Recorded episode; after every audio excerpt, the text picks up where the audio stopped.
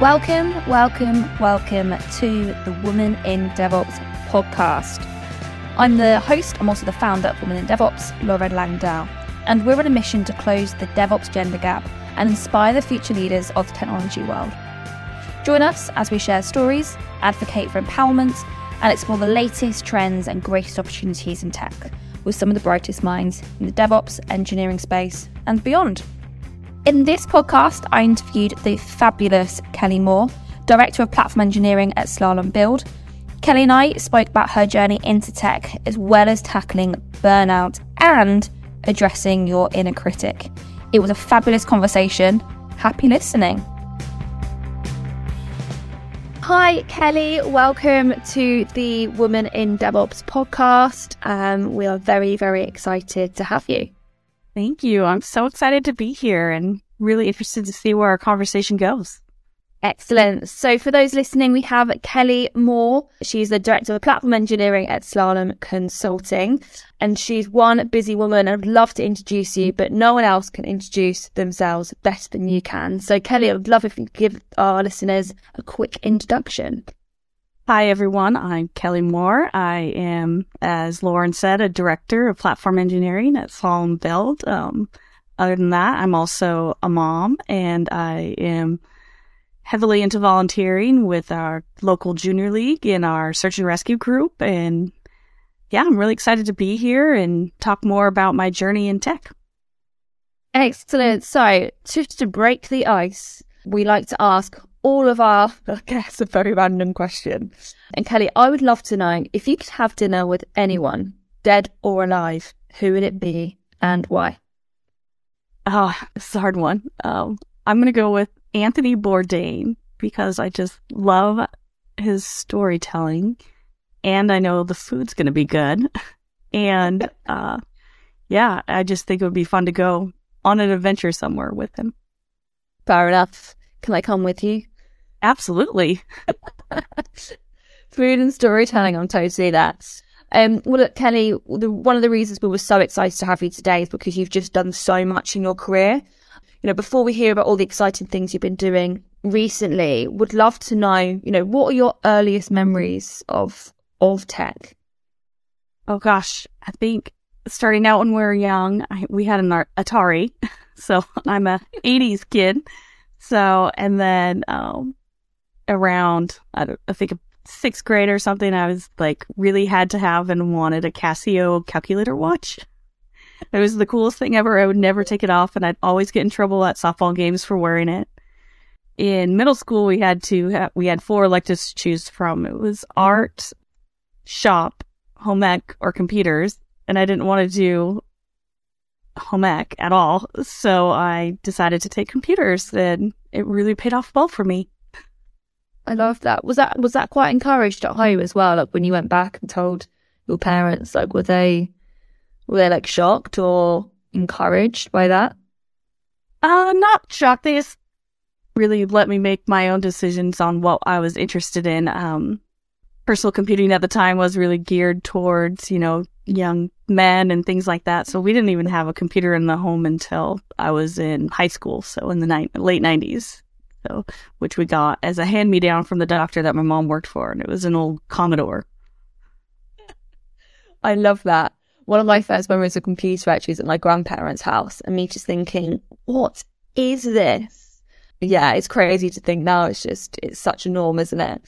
So with all that in mind then, what was the motivation and what compelled you to get into the tech space in the first place? You've got your Casio watch, you've got your computer. what happened next? I just really love math for the most part, and I would do the coding challenges in the book for extra credit. And uh, so when I went to college, I didn't really know what I was going to be. I just came in and told the counselors that I love math, and they're like, "Cool, we'll put you in engi- engineering." And then I found similar to high school, I do not like chemistry at all. so I needed to find something else so that I didn't have to take three quarters of chemistry. So I actually pivoted and I was like, well, okay, I'll be a math teacher. And with that, um, my boyfriend at the time was taking a Visual Basic 6 class and he was struggling with one of the challenges and I was like, oh, let me take a look. And I was like, oh, this is kind of fun. I'm going to sign up for the class the next quarter. And I took it and I just loved it. So I changed my major to uh, computer science after that. I love that. And so what? And so what's the rest? You know, you know, was the rest a smooth ride? Like it doesn't sound too sort of like topsy turvy up until now. What did you know the, the rest of your career look like in regards to it being able to progress from step to step? Back in the early days, there was a lot of ups and downs, like a lot of hoops to jump through. I'm like, I've had many transitions. I um, worked through the recession. I my first kind of big job. Well, I got it in college, but after college for years was working for a mortgage bank as their IT person. We all know what happened to the mortgage industry. We were one of the first places to close. There's like chains on the door. Nobody showed up. It wasn't open anymore. We're like, what's going on with our jobs?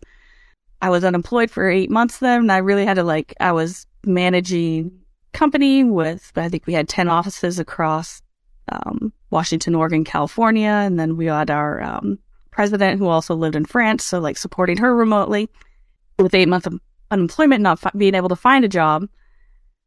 I found that I had to move backwards to get back into the right. space. And I kind of worked at my first real technology company outside of the mortgage industry and started all over again in tech support at the bottom. But I was able to make a big impact when I came in because I was very overqualified for the job. I've had a few, pretty much all my transitions are backwards and then huge impact and then get ahead really quickly.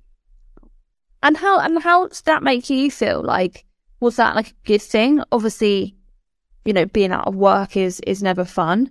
Um and I'm glad that you found something.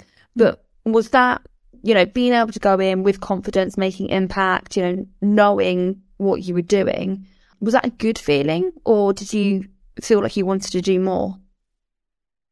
I mean, I think it was a good feel when I got aligned with a good boss who recognized my potential and I was able to like move up. That was a better feeling, but at first I was not. And like, it was more of like, oh, you're doing all this in tech support and you're making me look good. I'm not I'm going to keep you there and not, I don't want to move you up or things like that. So that was really like dimming to me to like know that I was like above my potential, not being paid at my potential and also like feeling like I was getting taken advantage of for the most part.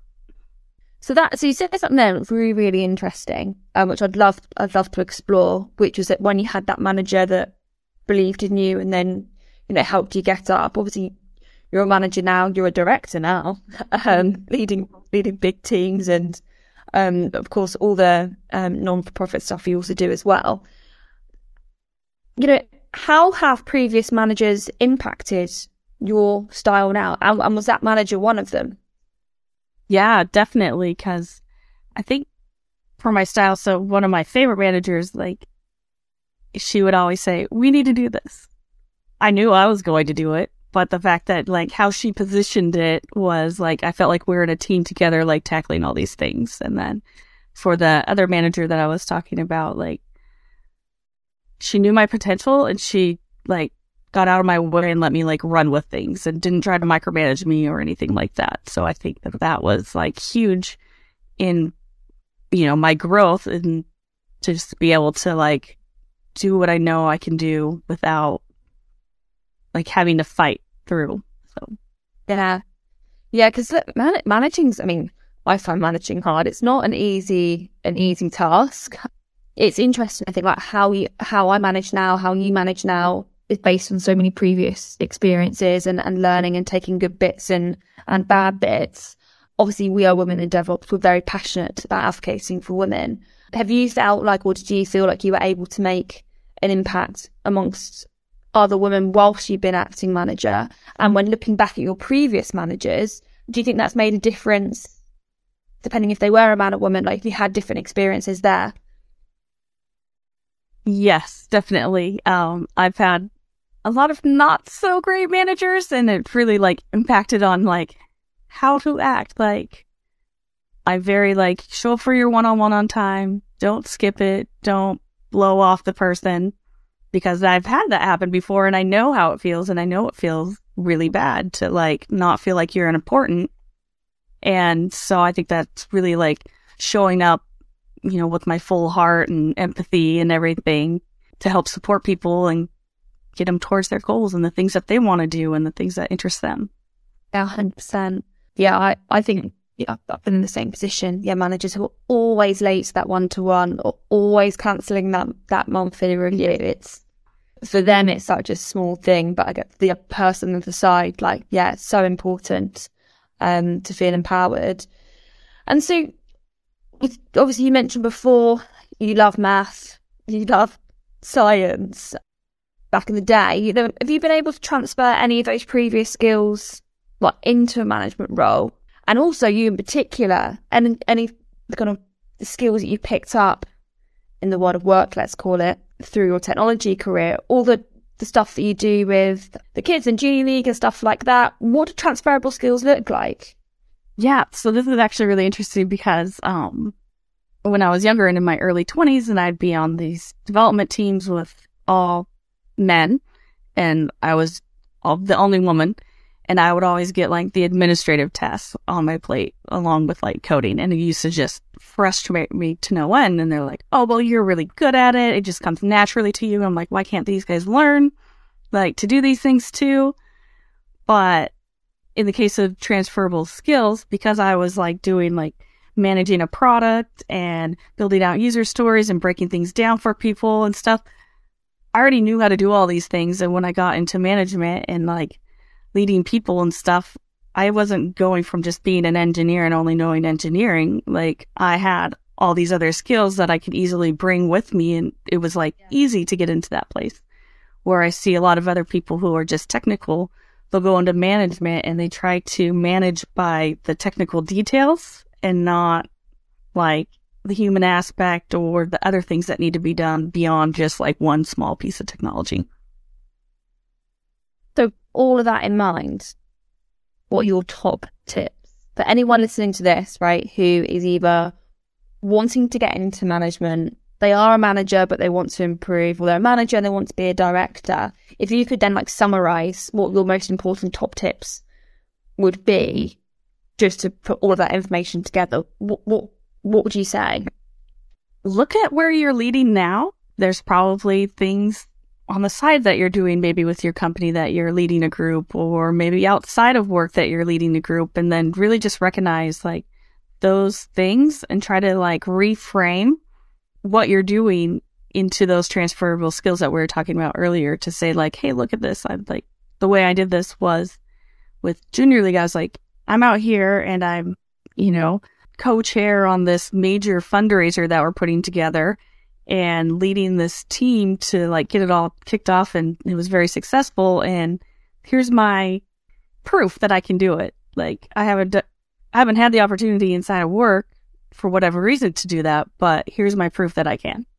So Kelli, what is the difference then between managing the people at work who you are paid to manage and the people at Junior League who aren't paid to be there? Is there a difference? So it's a group of women, so um, 21 plus, but motivating people who are not getting paid is like easier because we have a common vision and goal in a way, but then also like the accountability factor is a little bit different because there's no like fear of being fired or things like that. So yeah, it depends. It's, a, it's there's kind of different aspects in between like nonprofit leadership versus like work leadership, but it's all need. I think you all need to be united around a common goal or know where you're going and making sure that you have that story and that you're guiding people along the way to what their impact is. Because I think people want to contribute and be a part of something bigger than themselves. Okay, so Kelli, let's talk about imposter syndrome, which is something that I like to talk about a lot. Um, I know some people are imposter syndromed out, but I think it's important we keep talking about it and that we're raw about it and we're real about it. What does imposter syndrome mean to you?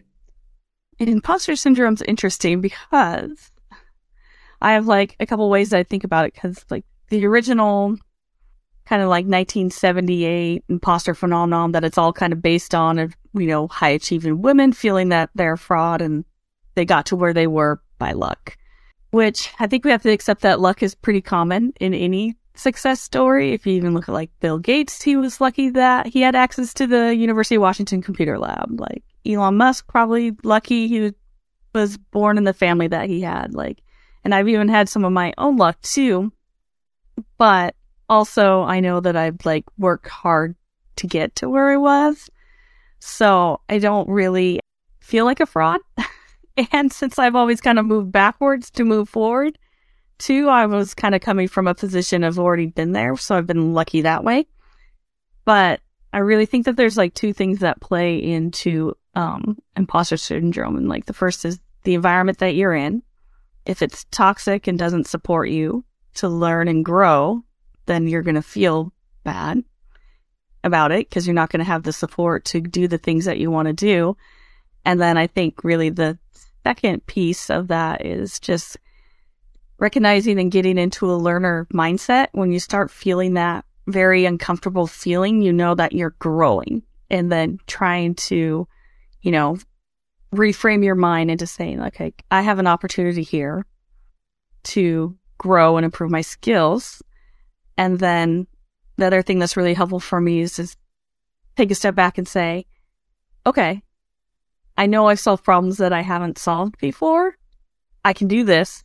I just need to like dive in and do the work. And I can do it scared. That's okay. But I just got to get started because I think if I just sit here and spin and think about it and think about it, I'm just going to like continually spiral in negative thoughts. And that's not where I want to be. I want to be into that like creator area of breaking down the problem, seeing how I can, you know, tackle it and how I can learn and get it done. And then technology is so vast, you can't know everything. So I also am thinking, who do I know who's really good at this that I can go talk to? So a lot of times on like consulting calls, people will ask me things that I don't know. And that's it. Okay, I'll find out for you, or I'll find someone who's great at this that can help you. So um, um, thank you for sharing. Um, and would you say then that you know this is something that you you have dealt with yourself? Like, would you say I am Kelli and I've experienced imposter syndrome for lack of lack of a better sentence? yeah, the support group of it's me. Yeah, definitely. Like I think it happens to all of us, and then I'm hearing it more and more from like my male colleagues and things you know, about how they have imposter syndrome. And I just really think, like, most people, if they are hired, they deserve to be there. They passed the tests, right? They, or they passed the interviews. They were there and chosen for a reason. So it's like recognizing that in yourself and just reframe and move on and push forward. Now we have this word, you know, this sentence, this price, imposter syndrome do you think it's easier for you now to recognize those feelings? Or was there a time before you knew what imposter syndrome was where you struggled with those emotions and those feelings? Yes, yeah, definitely. Especially because a lot of, you know, my past jobs, I, was in that toxic environment. so I know, like, I was really, really hard on myself where I probably shouldn't have been because I was being put in like interesting positions where I wasn't supported and then, you know, asked to perform like probably quicker or like being beat up, I guess. I don't know. This is a, a question, but just, you know, whilst we're reminiscing on your past, what is the worst thing that you think you've ever dealt with as a as a woman in tech with either like a manager or, or a colleague or a co-worker? Definitely harassment and sexual harassment and things like that. Um, those are probably the worst things that had happened in the past. So, oh, well, I am sorry that you went through that. The reason I asked that question, right, is because sometimes I feel, and we have these conversations and we talk about imposter syndrome, right? And they're, it's, it's, it's glorified. And it's important to remember that actually we're in these positions, you've got years of experience and you have been through this, you've, you've heard it, you've felt it, you know, you've seen it happen. And obviously, you know, we want to make sure that we're moving in the right direction as a technology community, as leaders, um, as communities. How do you think that organizations can help challenge imposter syndrome within them for their employees, but also in the same sentence, I guess, encourage conversations like that. So not just are we trying to be like, okay, cool, let's let's challenge imposter syndrome, but how do we also challenge, you know, folks to speak up, no matter their gender, right? But in the workplace when uncomfortable things happen, not just feeling like you have imposter syndrome. How how can organizations make fundamental change to improve that? Yeah, I think it really like setting that psychological safety and having like a safe place for you to either speak with your manager or a mentor or even your other colleagues. Um, one thing I like to do when I'm like looking at teams is like, can I put like two women on the team? Because I know if someone may be unsure about if one woman might be unsure about something, they'll have someone else to like tap. And I've heard that that's been like very supportive to be like, like we want diverse teams, but if you put just one person, you're like, yay, we got a diverse team. But having like a second person there to support, it really helps in diversity and it helps like having someone on the side to be like, I don't really understand what's going on. Can you help me? Or things like that. So like you have that support where you don't have to feel like you have to admit you're a fraud, you can just, you know, check with someone. I like that. You call it like tapping, like being able to like tap on each other. Yeah, exactly. Yeah, I like that a lot. And so for for the sort of you know anyone that's entering tech for the first time or perhaps have had a, a career change, do you think that technology the technology space lends itself more to imposter syndrome because of like the sheer growth and the and size and scale and how quickly things can develop. And a genuine question compared to other industries, like, do you think that it happens more so in, in, in technology, perhaps because of those reasons? Yes, I actually do. That's like part of my even my talk on that and the growth mindset is like you're not using things that you used three years ago. Like it's yeah. rapidly changing so fast and if I would have been like set in stone, like I am a Ruby developer and that's all I do, like I probably wouldn't have a job unless I was like managing out some legacy system right now. So knowing that, um, being prepared for that, I think in general, like you have to know yourself to know, like, am I going to need stability or yeah. do I appreciate challenges? Things like that. So it's important. And then I, I follow you on on social media on your um your Instagram things. You often post some really really good resources, and I know you're an avid reader and things like that. Have you come across any other good podcasts or books that you'd recommend anyone reading if they are struggling with imposter syndrome? Not imposter syndrome in general, but I did read this book, um, Traumatized by Kati Morton, and she talks about complex PTSD. So it's really about you know, having feelings of PTSD, but it's not one big event, but many little tiny traumas over time. So it could be like unconscious bias in the workplace. It could be like being harassed, but all these build up over time. And I think that's really helped with my journey and my mental health is like having that realization, like there's all these little things that happen along my path where when I, you know, I came to Slalom, because I heard it was a wonderful place for women to work and a safe place. But when I first got there, I still had carried all of that baggage from the past with me. So then I would sit and I'm like, did that person really mean that that way? Are they coming at me? So it was like, it took a while to like work through those little traumas and trust people again and build my confidence again. So I think that was a really great book for helping me kind of realize how all those things added up to the way that I was like behaving and acting when I first got there and was very entrusting of people. Yeah. Yeah, for sure. It's interesting. I, I know a few people, so I'm obviously a global business that work at all sorts of different levels, and the, that feedback actually is consistently the same. It's such a safe place mm-hmm. um, to work for women.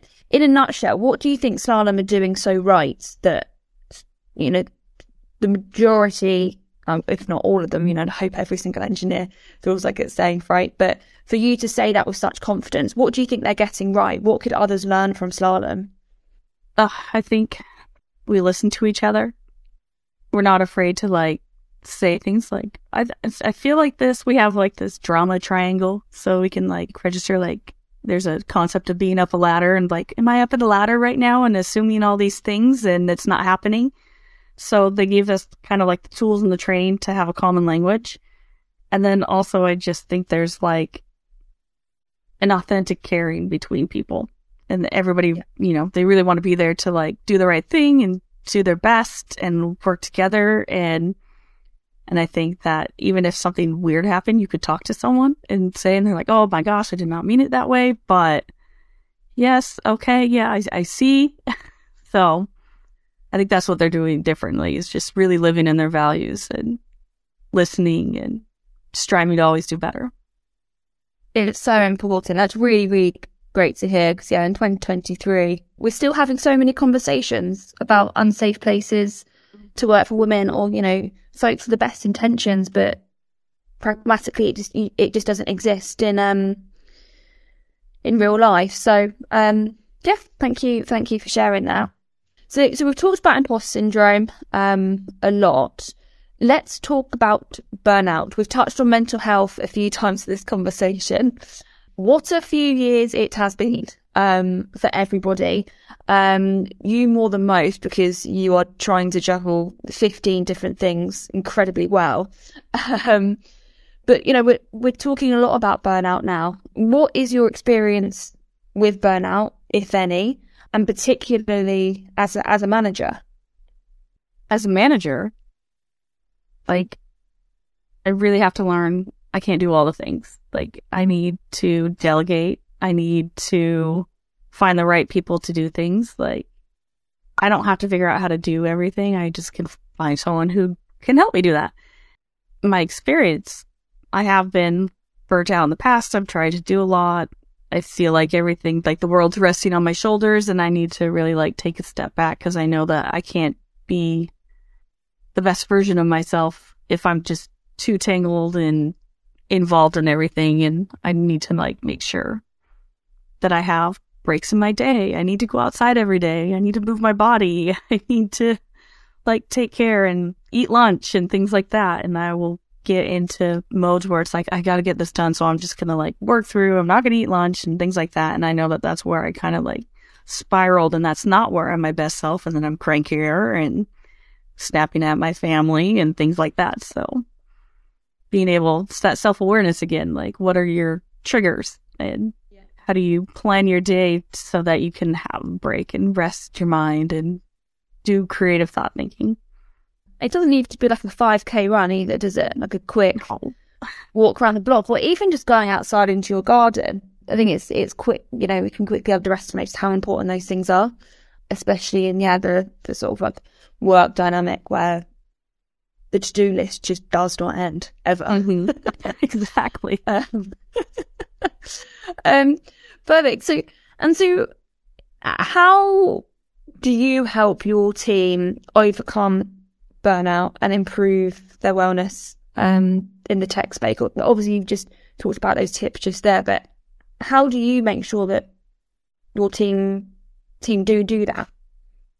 Yeah, definitely. We have um, a how is your work throttle that we check every week and it's like thumbs up, thumbs sideways, thumbs down. And we get a report and we can go in and like double tap like, Hey, what was going on last, last week? Like, where can we support and help you? And then also just doing our check-ins consistently, having those one-on-ones, knowing kind of what's going on in like their project, their life, what's, you know, contributing to anything and just, you know, emphasizing that they're in control of their life and things and they can say no and push back and set boundaries. It's very mm-hmm. like it's okay. I like that. I like the thumbs up, thumbs down, sideways. Total. It's cool and it's easy. And I guess you don't have to go into a ton of detail, right? Like if you're having like a mediocre week, you can just feel like a sideways thumb and move on. I like that. Cool. And, and we use the word burnout sometimes I think a bit a bit loosely. What's your definition of burnout? Oh gosh. You just can't anymore. For me it's like on my couch, binge watching Netflix. Like can't even do the things. Yeah, no, I think it's and that everyone everyone's gonna react differently to burnout as well. Right? That do you do you speak to your team about like triggers or you know what their sort of like mental health triggers are so you can recognize burnout in different types of personalities and people? No, but I should start. Definitely. The um I know I have like team members who like when I get on a project, I'm focused on the project and I don't want to focus on other things. I'm like, well, that's really awesome that you know that about yourself already. Like, I wish I would have figured that out long ago too. It would like save myself a lot of time. So, but yeah, I think that's a good spot to really explore and make sure like we have a really big emphasis on like work life balance. So just making sure that people are taking the time for that. And taking their vacation, like checking in on those kinds of things. Like you have yeah. time, take it. You know what? It's just so refreshing, isn't it? Because even like five to eight years ago, and maybe I was just working for the wrong organization. People were just working for the wrong organizations, but we didn't talk about mental health at work. It wasn't as prevalent. It wasn't as important. You know, various industries booking in PTO and vacation time, I was found quite nerve wracking. It wasn't encouraged. Where now, I guess we we understand the importance of a happy, healthy workforce and what that means for production levels. Have you seen that pattern as well? Yeah, I think, well, there's like more emphasis on it. And I think really targeted at younger generations. Like, don't be like us or your parents or your parents' parents. Like, don't work yourself to death just so that, you know, you get to 60 and you think you can retire and then you're going to have like the best life ever. But like, take time to do it now. Like, take time to enjoy life. You can work and then you can vacation and things like that. But I think, like, I'm a vacation hoarder because, like, it's like dollar signs to me. Like, I'm like, oh, well, you know, if I save this and something happens, then they'll just get cashed out to me. But that's all based in like past probably trauma of being like going through a recession and things like that. So just making sure that I was set up now to be like, okay, I have that emergency fund, so I don't have to like weirdly hoard my vacation in case something happens someday. So part of that timeline, like PTSD baggage that you've got in your back. Exactly.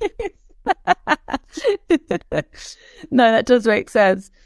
And so talking about younger generation then, um, you know, Gen Z in particular, that's a podcast within itself how you know how they bring themselves to work. But what are your hopes for the women in technology who are coming into it um, now? Yeah, hopefully that we have more. We can always use more women, and I love seeing all the community around women in tech and how they're working together to, you know, build each other up and things like that. I know in my days, it was always the one woman in the room syndrome, and there's only yeah. one room. But now you see a lot of, you know, bringing others along with you and things like that. So that's I'm really hopeful there. And then um, just that community and support network and this people sharing their stories, I think is the other big thing because you don't know what other people are going through and how it's going to resonate. And you may not think that your story is important, but it is. And I'm know that someone else is probably experiencing the same thing as you and would benefit from your wisdom. Yeah, shared knowledge there. And, and that's why, you know, well, Woman DevOps was born um, in the first place. And it it is amazing and empowering now to see like how many organizations there are and platforms and podcasts and opportunities to story share and, and story tell. And that's what you've been doing today as well. So thank you. Exactly. Um, so we we started this conversation with Kelli with the Casio watch. Um, who was really good at math. with everything that you've achieved, and you've achieved so much during your career, if you could go back and give Kelli with the Casio watch advice, what would that advice to younger Kelli be? Oh gosh, just stay authentic and in line with my own core values and don't let others try to shrink you or, you know, just, you know, do what you do best and keep going forward and don't stay too long in a place that you know is not right. I like that. And and what does not right feel like, would you say? Oh yeah, if it's toxic, if you're not growing, you know, they talk a lot about your body and if it expands or contracts based on like the situation or people that you're around. Like if you're feeling deflated every day, then that's Yeah. probably not a right place for you. And you need to go somewhere where you can wake up every day and be excited for work and really like expand and bring joy to others. Land and expand so that it isn't toxic. Yeah.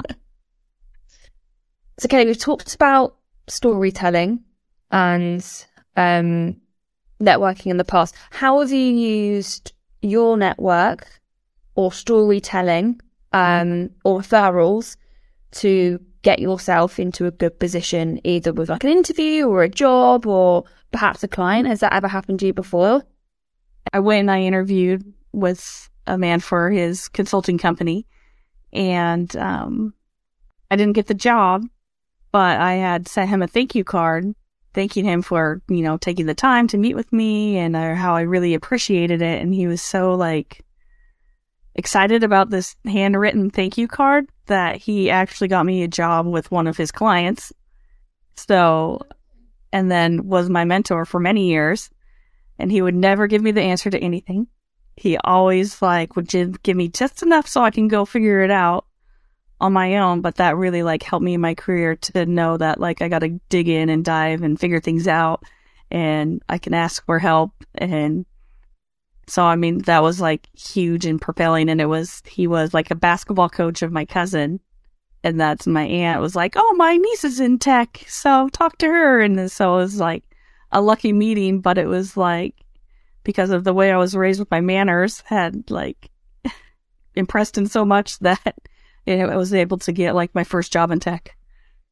That's awesome.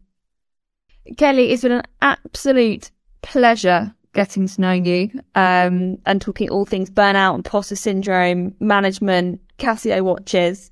Thank you so, so much for being part of this podcast. If anyone did want to, to reach out to you and find out a little bit more, how could they do that? And would that be okay?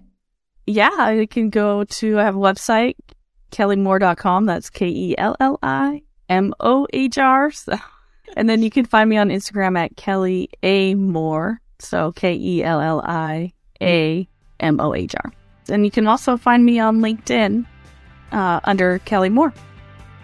Excellent. Well, it's been an absolute pleasure, Kelli. And uh, yeah, best of luck for the next for the next stage in 2023 of an awesome team. Great. Thank you so much. Kelli, thank you so much again for your time. We loved hearing all of your stories, and thank you again for another insightful podcast episode.